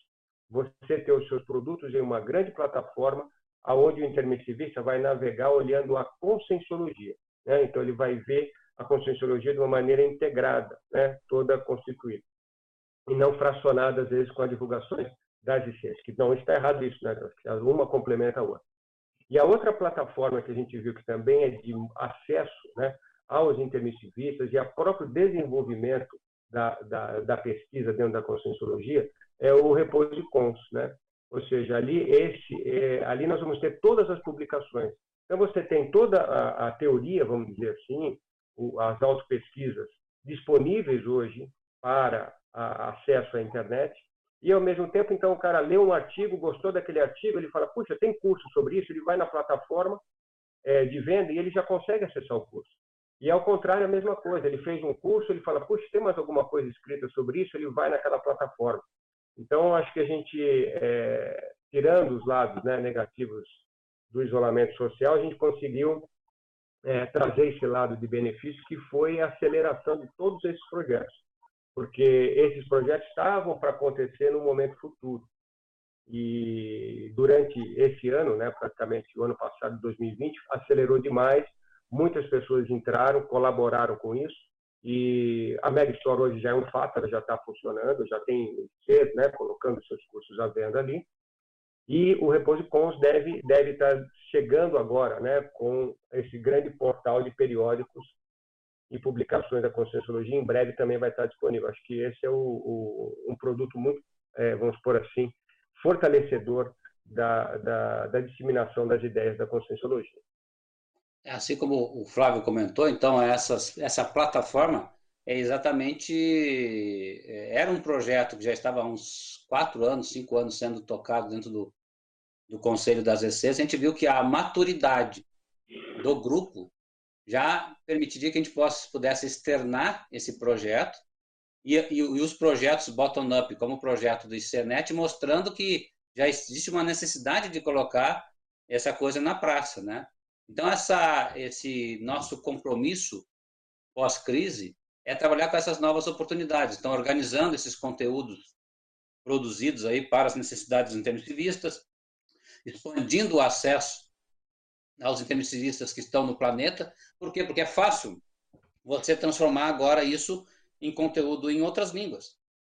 Os próprios transcritores fazem isso aí, mas nós já podemos gerar o conteúdo em várias línguas. Então, nós temos lá o curso de ação integrada, que já é gravado em várias línguas. Então, você já tem o produto que a pessoa só tem que dizer: eu quero ouvir em inglês, eu quero ouvir em francês, eu quero ouvir em alemão, eu quero ouvir em espanhol, naturalmente sendo traduzidos ou artificialmente através de poder computacional também. Então, amplia esse potencial. Nós temos a garantia de qualidade desses, desse, desse conteúdo, foca na evolução da ciência, a conscienciologia, dá suporte financeiro para as ICs, em vez de ficar batalhando para né, ter trocentos mil cursos e não foca no seu objetivo, então a gente pode ter esse conteúdo sendo trabalhado na Mega Store, sendo ah, criado através do uso do ICNET, sendo ampliado através do EAD. Né? E também a modernização não somente da parte técnica, mas também da parte de modelo de negócio. Muitas vezes nós trabalhamos muito na escassez e a gente pode trabalhar na abundância. Então, pensar numa teoria da abundância em ambiente de plataforma é uma coisa, pensar na escassez, na, no, na fartura, que só farta tudo. Né? Então, não, é, falta voluntário, falta recurso, falta tempo, não, é fartura, ter realmente abundância de voluntário, abundância de cursos, conteúdo, e a gente saber trabalhar com isso é fundamental nesse novo paradigma de modelo de negócio. O que eu e o Flávio trouxemos ali do e CNET é uma análise que a gente chama de bottom-up, né? de baixo para cima também. E nessa análise bottom-up, nós temos o sistema de gestão RP, 15 ICs, já estamos com a 16 entrando aí também. Equipe da comissão ICNET, já temos 12 participantes desde o começo, aí firmes na equipe da comissão. Tem uma equipe do conselho gestor, um de cada IC, mais a comissão. Inclusive, nós temos reunião nesse domingo agora, onde nós vamos apresentar já a plataforma de marketing digital funcional em duas ICs, e a equipe de implementação, que nós já temos 21 pessoas participando da implementação deste ambiente todo nas ICs. Temos o sistema de e-commerce, loja virtual e Mega Store, que o Flávio comentou bastante, o sistema de EAD, com cursos no Moodle, tudo isso aí automaticamente você aperta um flagzinho dentro do CNET, já gera esse ambiente, e o marketing digital com a ferramenta Lahar, que nós estamos usando, porque é uma boa recomendação e muito prática e com custo bem interessante. Aqui uma ideia da plataforma ICNET lá no, no ambiente do, do, do, do, de cursos das ICs. Aqui uma visão também do ICNET, mostrando aí um BI né, de voluntários. Né? Aqui uma visão da Mega Store, que o Flávio comentou, store.conscienciologia.org.br, você já entra na Mega Store, muita gente nem sabe que existe uma Mega Store. Então, divulgar uma tecnologia é um, é um, divulgar inovação já é um desafio. E adesão à inovação é um desafio maior ainda. Então, as pessoas nem sabem, às vezes, que existem. Nem sabem que não sabem. E depois que sabe que não sabe, pode ir atrás, indo atrás, vai ver o que não sabe e vai ficar sabendo, porque é uma coisa muito fácil de usar, uma interface muito amigável. O Flávio é o nosso grande desenvolvedor aí dessa, dessa plataforma e está muito a par de tudo e muito uh, disponível também para ajudar IC que estiver interessado em entrar nesse ambiente. Aqui nós temos o trabalho principalmente do Marconde, com a configuração do ensino à distância. Esse trabalho já está com várias ICs, então a gente conseguiu organizar, sistematizar e apoiar através do EAD. Aqui, o ambiente do marketing digital no Lahar, onde nós temos automação de marketing, campanhas, geração de leads, gestão dessas leads, mídias sociais e relatórios através de várias features, né? várias características para isso. Por quê, pessoal? Porque hoje nós entramos na curadoria de conteúdo. O que é curadoria? É facilitar o acesso. A curadoria define as regras de disponibilização e acesso aos conteúdos de produtores e consumidores. Por isso que a plataforma é importante. Por isso que esse sistema que nós estamos criando, bottom-up, é tão importante quanto o top-down em termos de plataforma. Antigamente nós tínhamos um marketing dos quatro P's, né? Produto, praça, preço e promoção. Tem gente que ainda trabalha com quatro P's, mas nós já estamos entrando nos quatro C's, que é criação, curadoria, conexão e cultura. A curadoria criativa, por exemplo, eu posso pesquisar por um mapeamento local de eventos culturais na região e ele me ajudar no coletivo e mostrando projetos, inclusive criativos, de pessoas que não estão na mídia, nas opções para empresas, para pessoas, para instituições, inclusive a, o acesso à lei do incentivo de eventos, festivais, lançamento de produtos. Enfim, você vê que a curadoria criativa é apenas um tipo de curadoria. A, a nossa objetivo é criar a curadoria conscienciológica. Como a pessoa pode saber o que existe, o que, que está disponível, o que, que é necessário para ela naquele momento evolutivo da pessoa. Aqui um exemplo de fluxo de curadoria. Então, você tem a coleta, você tem a mineração dessa informação, você tem a agregação em ferramentas. Aqui a gente colocou um exemplo de ferramenta, uma filtragem e a publicação desse ambiente. Se a gente pegar, por exemplo, no ambiente de Big Data e Data, de Big Data e Data Analytics, Big Data seria a grande base de dados da internet. E Data Analytics é o que busca nessa base de dados. São coisas diferentes que as pessoas às vezes confundem. Acho que o Big Data já é tudo. Não, Big Data é a grande base de dados mundial. Alguns chamam até de Small Data, quando essa data, quando esses dados né, estão dentro de uma empresa. E o Analytics dentro das empresas chama de mineração de dados, não, seja de não deixa de ser uma mineração também, você minerar e atrás filtrar esse dado na internet, mas isso é chamado de Data Analytics. Então, o estudo vira pesquisa. Só o fato de o pessoal ir atrás, a busca de um analytics, já pode gerar uma pesquisa com IA. O Rodrigo ele é especialista em inteligência artificial, está nos ajudando muito nessa parte de uso da IA, não para bitolar as pessoas, como é feito em muitas redes sociais, mas para ampliar a visão das pessoas, dando opções para elas através da inteligência artificial. Muitos dos nossos algoritmos hoje já buscam com IA também. Sabendo as fontes confiáveis, por causa da curadoria, a tendência são assinaturas, como eu comentei, do YouBook, como nós temos do Netflix. Existem N outras assinaturas também que vão ajudar as pessoas. E conteúdos fechados e abertos. Se nós pegarmos a evolução dessas mídias sociais, a TV demorou 38 anos para chegar a 50 milhões de usuários. Ah, desculpe, o rádio.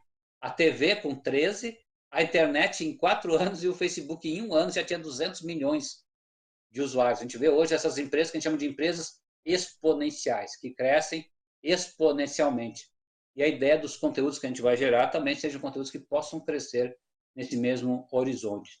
Nós temos o exemplo aí do Klaus Schwab, que é o, o coordenador do Fórum né, Econômico de Davos, e ele trabalha com a quarta revolução, que é o que está acontecendo agora, a revolução do momento. Então, as mudanças são tão profundas que, na perspectiva da história da humanidade, nunca houve um momento tão potencialmente promissor ou perigoso.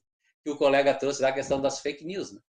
Como você facilitou para a coisa acontecer, você facilita também para a inverdade ser dita. A gente vê hoje até mesmo o cancelamento de pessoas na internet, como foi o caso do Trump, como alguns artigos são produzidos por políticos também, em que esse cancelamento, de certa forma, até é positivo para a sociedade como um todo. Então, nós tivemos a primeira onda lá em 1760, até chegar nessa quarta onda atual. Fale, Isa. É, aqui de Foz do Iguaçu, a pergunta. Em casos de problemas de funcionalidade com links, com o site das instituições conscienciocêntricas, essa seria uma atribuição da CIT? Como que a CIT intervém nesses casos? É aquela resposta que eu sempre falo para os alunos que, que é prática, depende. Então, uh, tudo depende, porque hoje, quando você tem a internet, a internet é uma coisa que vem desde a produção do conteúdo até a acessibilidade desse conteúdo e, e, o uso desse conteúdo nas pontas. Então, você pode ter problemas no PC da pessoa, no, no Note, pode ser problema no celular, na transmissão até a última milha que a gente faz. Em primeiro lugar, da última polegada, que é do poste até dentro de casa, a última milha, que é do poste até o provedor, o backbone, que é entre os provedores, no gerador de conteúdo. Então, existem N ferramentas hoje que se usa para poder detectar por que uma coisa parou. Pode até ser um DNS, o Domain Name Service, um serviço de nomes que às vezes para num transportador. A gente chama de PPT, né? Ponto PTT, ponto de troca de tráfego, né? Eu brinco com os alunos, né? De tráfico. Né? Então você tem os PTTs que trocam tráfego na internet. Então existem muitas possibilidades de problemas. Em algumas dessas possibilidades a CIT ajuda sim, né? mas não pode garantir todas, porque não depende somente da comissão esse processo. Por exemplo, se for um problema no site que está conosco alocado, é responsabilidade nossa, a gente vai lá, olha, se for num local que não está conosco, a gente vai ter que analisar, porque nós não, hoje o objetivo da comissão é ensinar a pescar e não dar o peixe. Nosso objetivo principal é ensinar as ICs a fazer e não liderar os projetos das ICs, e sim liderar em projetos institucionais em que a IC possa usar ou não se ela quiser, se ela achar interessante e se ela quiser desenvolver gente internamente para fazer isso. Senão cria uma dependência da própria CIT, nós não podemos ter essa dependência também nas ICs. A ideia, então, é a interdependência de projetos. Está explicado, Isa? Só para poder dar uma adiantada aqui, então, mas continua aberto aí para perguntas, né? Nós temos aqui um outro livro, né? A Cultura da Participação, Criatividade e Generosidade no Mundo Conectado, do Clay Sharp. Ele é um, um pesquisador também de novas mídias da New York University. Então, a revolução não acontece quando a sociedade adota novas ferramentas. Então, ferramenta não faz revolução. Acontece quando a sociedade adota novos comportamentos. Então, é a cultura que faz a revolução no sentido bom, né? no sentido positivo de inovação, de adaptação a esse novo mundo.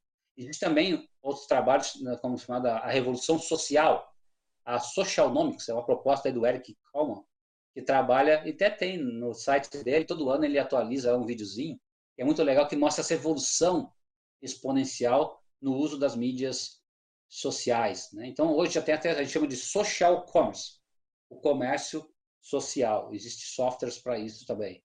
Se a gente pegar só no caso aqui do, do, da pesquisa do Kantar e Bop Media, em cima do uso de internet no Brasil, nós já somos o terceiro país no uso por dia de internet no mundo. Né?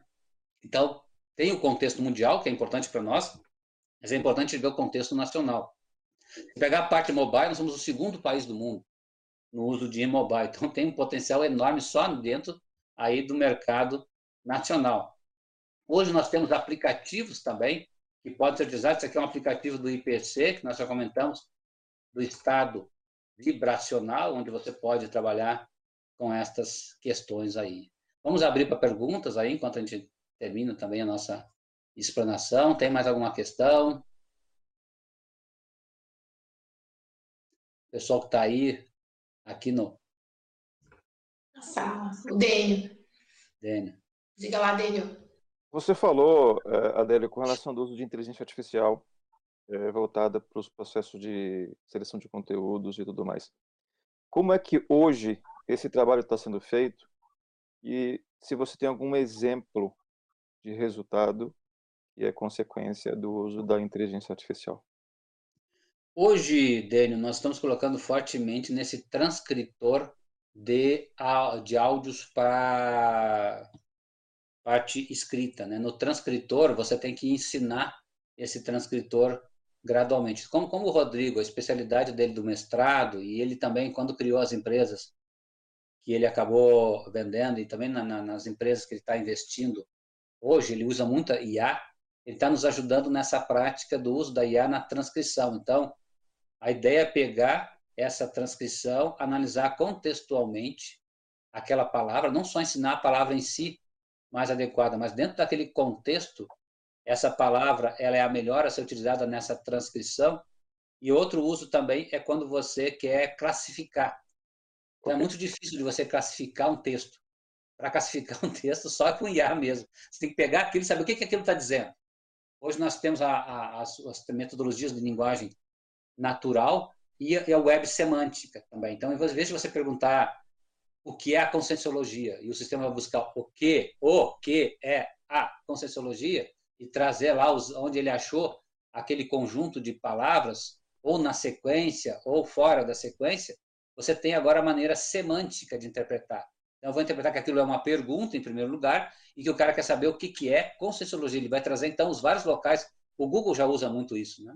Você pergunta o que é conscienciologia, o Google já, conscienciologia é tal coisa. Depois ele manda um monte de outras achados. Esse é o uso da web semântica. Então, nós estamos trabalhando também para essa busca, depois, posteriori, a, o achado com web semântica. Mas até numa busca normal, no mecanismo de busca de uma verbetomática, nós estamos querendo inserir já IA, de maneira que possa pegar não só a ponderação estatística, mas uma visão heurística também do próprio verbete, uma análise através de aprendizado, pelas buscas realizadas. Então, é por aí que a gente está querendo desenvolver cada vez mais o uso da IA e também, de certa forma, até no futuro, podemos ter o assistente da conscienciologia, um assistente digital, que possa ajudar a pessoa até mesmo nas coisas da conscienciologia. Né? Então, isso é o futuro que a gente vê também nesses mecanismos, nessas ferramentas aí. Terezinha, vamos lá. É, professora Adele, parabéns por toda essa exposição. Estava uh, lembrando que a questão da ser amigo da enciclopédia, nesse momento, é de suma importância, né? Porque todo esse acesso depende de você ser amigo da enciclopédia. Então, lembrando a todos, né, que se não, não tem como, né, a gente participar desse mundo virtual aí hoje é. para os intermissivistas, né? Aproveitando o jabá aí da, da Terezinha, né? É interessante o contexto dos amigos, pessoal, porque realmente, além de ajudar nas questões do holociclo, holoteca e tertuliário, que são ambientes onde a gente não cobra nada para a pessoa usar esses ambientes e tem um custo enorme em cima disso, a pessoa também tem uma série de ferramentas que nós estamos querendo colocar lá que ela nem sabe que existe. Né? Então a pessoa às vezes não é amigo porque ela nem sabe que não sabe que nós falamos.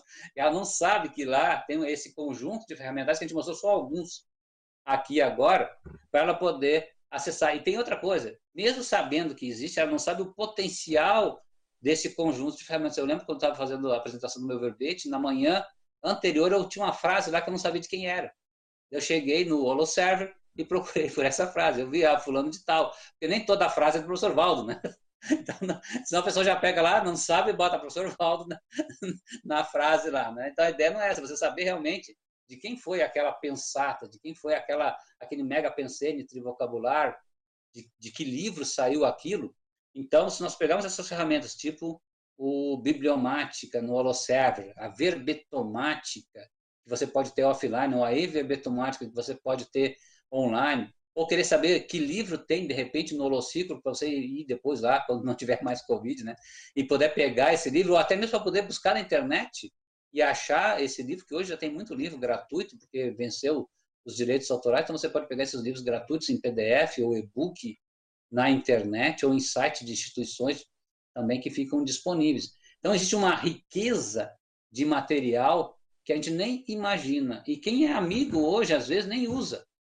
Então, por isso que é importante essa divulgação, porque as pessoas podem usar mais. Basta entrar no site dos amigos, logar lá com seu usuário e senha. Se não tiver, pede para uh, ah, renovar a senha. Se não souber, entre em contato conosco que a gente ajuda a fazer essa solução. Tem a equipe dos amigos também que está disponível para isso. E a ideia realmente é trabalhar não só com é, a manutenção desses três, dessas três estruturas principais para a enciclopédia da Conscienciologia, mas para assessorar os geradores de verbetes a gerar seus verbetes cada vez mais efetiva, praticamente e rapidamente também. Então, são ferramentas sensacionais, ferramentas que têm uma utilidade muito grande. Só pegar esse aplicativo aí que o pessoal lá do IPC gerou do EV é super prático, eu gosto muito dele. Em vez de você andar com um papelzinho no bolso, né, já, já vai andar com o celular mesmo, né, não tem como fugir dessa tecnologia.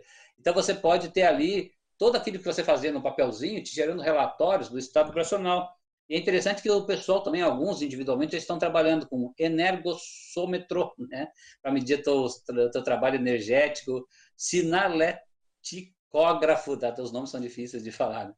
traforógrafo, né, conscienciômetro. Então você pode criar aí se a pessoa quiser, hoje ela cria uma aplicação, mas é bom estar conosco, porque a gente ajuda dando um know-how para trabalhar com isso. Hoje são muitas iniciativas pessoais que podem virar iniciativas institucionais com nosso apoio. Sim, Fabiane. Né, então, pegando o gancho, né, Adélio, que você está falando dessa questão né, de qualquer pessoa pode é, criar uma aplicação, é que muitas das vezes a gente tem aquela sensação né, de, nossa, é, parece ser muito complicado, eu tenho que ser formado em computação, cientista, para poder é, aprender né, essas tecnologias. E aí a gente vai desdramatizando quando a gente vai conhecendo, né? A tendência é a questão da programação ser para todos, né? Então, é, a CIT, né, quando a gente fala da questão da CIT, nem todos que estão na CIT são formados, são cientistas em computação, pessoas que não são também, né? E que podem contribuir também com, com ideias, né? Com com a questão de projetos. Eu vejo o caso aí do Flávio, né? O Flávio é super formado em computação, né, Flávio? É. Sou administrador que foi. O meu caso é isso, né? Eu tinha umas ideias e precisava colocar em prática, não tinha quem, quem encontrasse, né? Que pudesse ajudar. Eu fui fuçando, fuçando, fuçando. E hoje tem muita, né? Tem muitas pessoas que colaboram colocando informações em vídeos e aí é, precisa correr um pouco mais atrás, né? Dá, dá mais trabalho, né? Para quem já é formado fica mais fácil. É, e o número de ferramentas, né? Então, com esse aumento do número de ferramentas, fica cada vez mais fácil da pessoa que tiver interesse ir atrás e fazer uma aplicação hoje. Para celular você faz em um dia, pegando algumas ferramentas sem saber programar. Sim, Isa. A professora Eliana Manfroy faz um cutucão cosmoético em você e em toda a equipe da CIT, que é o seguinte: estamos aguardando um livro com toda essa abordagem conscienciológica da tecnologia na comunicação. Que tal?